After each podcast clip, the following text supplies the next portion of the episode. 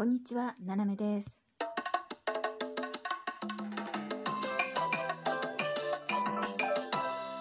改めまして、こんにちは。世界の隅っこからななめがお送りします。まあ、あの、いろんな声ね、あの、ラジオトークを始めてから、声ってこんなに種類あるんだなと思いますね。うん、あの、やっぱりね、えー内容云々ではなくて苦手な声っていうのがあることに気がつきましたよね自分の中でね。でまあ苦手じゃない声もあるっていうことにね気がついて。あのねえーっとまあ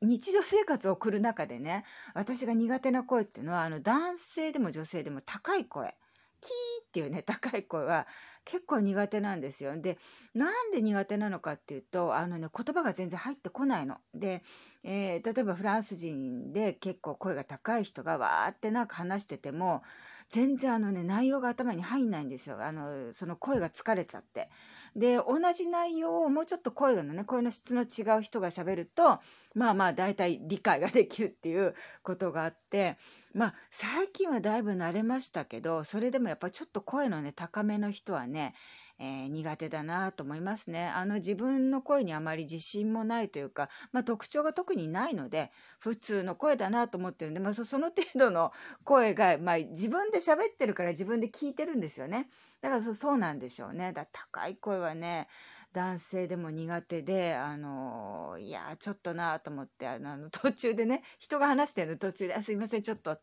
言って、えー席を外すことがねあります辛いんで。うんまあ失礼かどうかってなると、まあ、失礼なんでしょうけどあの苦しい思いをしてなんかちょっと頭がね痛くなってくるのでダメなんですよ。うんまあねいろんな声の人いますよね。あの高校生ぐらいの時にね、まあ、同級生ですっごい特徴的な声の子がいて、まあ、まあ珍しいでしょうねああれで声優さんになったらいいだろうなっていうぐらいのあのかなり変わった声だったんですよね。どこにいても彼女が普通に喋っただけで居場所分かっちゃうんですよ。もうあの声はあの人しかいない。他の声じゃないからねそれはね不思議でございましたね。うん、あのいや声ってねやっぱりねいろいろ、うん、あの聞いてて安心ができる声とかもう聞いただけでつい笑っちゃう声とかねあの声だけでこうやっぱり表現っていうのがねいろいろあるんでしょうね。でそういう意味ではねあの声優さんなんていうのは大変ですよね。やっぱりまあ元々の声プラス変えたりとかねちょっとこう、えーまあ、表現していくっていうね、まあ、なかなか大変なお仕事ですよね。あの昔ですね、まあ、あるところで知り合ったあの、まあ、30代ぐらいの女性がですね日本に行った時なんですが、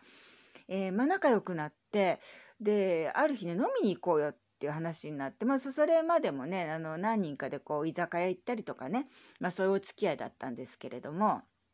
まあ、ある時あのね斜めさんってちょっとゆっくりお話がしたいわって言うんで、えーまああの2人の共通のね知り合いのおじさんと3人でねでそのおじさんが知ってるねあのバーに行くことになって、まあ、3人でこう並んだわけですよね。で私の左におじさん私真ん中で右があのその彼女っていうことでねで、まあ、3人でこう話してるうちにあのだんだんおじさんはですねあのカウンターの向こうのお姉ちゃんと話し出しちゃって ああまあそれはそれでいいんですよあのおじさんが連れてきてくれたとこなんでね。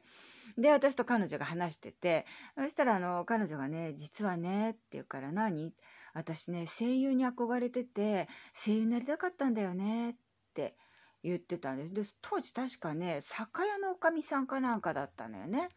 でまあそれはそれでいいんでしょうけどもやっぱりはね子供の時に憧れてた声優になりたかったんだって言ってたそうなんだってまあこう話を聞いてたら彼女の私と反対隣にカウンターなので、えーお客さんが来て座ったわけですね。まあよく来る常連のお客さんだったみたいでねあのお店のカウンターのお姉さん「マイラいらっしゃい」なんて言って「いつもの」なんて言うと「おなんて言ってね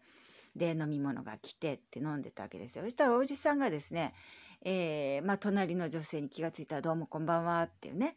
えー常連のお客さんまあそんなにまあイケメンでもないですけどね、まあ、普通のごくごく普通のサラリーマンですよ。まあ、なんか仕事帰りにねあの週に23回ちょっと寄るんだっていうようなね感じで。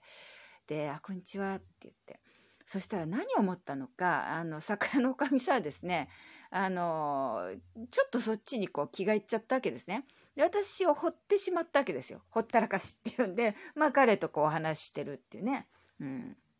まあいいんですけどね。で、なんか、あの、えー、なんかお仕事帰りなんですか？とか言って、あ、そうなんだよね。なんて。えー、どんなお仕事ですか？なんて、いや、まあ普通のサラリーマンだよ。っていうね。かそんな話をしてて、で、その男性がですね、で、あなたは？って、な仕事帰りなの？って言って、え、まあって全然嘘です。あの、酒屋のおかみさんですから、えっ、と、酒屋から直行で私たち待ち合わせをしてね、3人で、で、来たんですよね。で、え、まあって言って、へえ、何のお仕事してんの？って言ったら彼女が、あ、私、声優ですって言ったんですよ、もう。え、酒屋のおかみさんなのに、あ、私、声優ですって。で、そしたら、あの、その男の人がですね、あ、パートかっていうね、わかります？あの、スーパーとか、あの、ダイエーとかなんかのあっちの声優ですよ。西の友と書く声優と思われてしまって、あ、パートですか？って言われちゃった瞬間に、彼女の香りがさーっとね、もう隣にいて、あの、微妙に角度が違うんですけど、見えるような感じで香りがシャーっと変わって、えー、ご苦労様ですねって、パートも大変ですよねってその人に言われて、えー、まあって言って、あの、私の方向いて、まあ、違う話題になりましたけどね。えー、酒屋の奥さんです。はい、正直ね、私、酒屋のおかみさんですって言ったら、話は続いたかもしれない。え、私、声優で？って言った瞬間に、パート社員にされてしまいました。いやー、これはね、気が疲れちゃって、もこの後、この後もうね、あの、精神的にすごい疲れてしまって、で、私の隣にいる共通のお友達のおじさんは全然関係なくあの、カウンターのお姉ちゃんと楽しそうに話してるわけですよ。で、私真ん中に入っちゃって、いやいやいやいや、っていうことで、え、それ以来ね、お会いすることもなくなりました。やっぱ彼女もね、えー、罰が悪かったんでしょうね。いくらなんでもね、声優といって、えー、スーパーの声優のえー、販売員だと思われて、レジ打ちかなんかと思われてしまったというね。まあ、そういうお話でございました。皆さんもね、あのー、正直になんか言った方がいいです。それはね、ちょっと変わった声だったりとか、綺麗な声でね、声優に憧れてっていうのはいいんです。だったらね、もう、酒屋のおかみさんですけどね、いつか声優になりたかったんですって言ったら、そっちの声優に行くんですけどね、あのー、西の友になってしまいました。はい。ということで、私これからまた仕事に戻ろうと思います。皆さんも楽しい一日を、そして正直な一日をお過ごしください。ななめでした。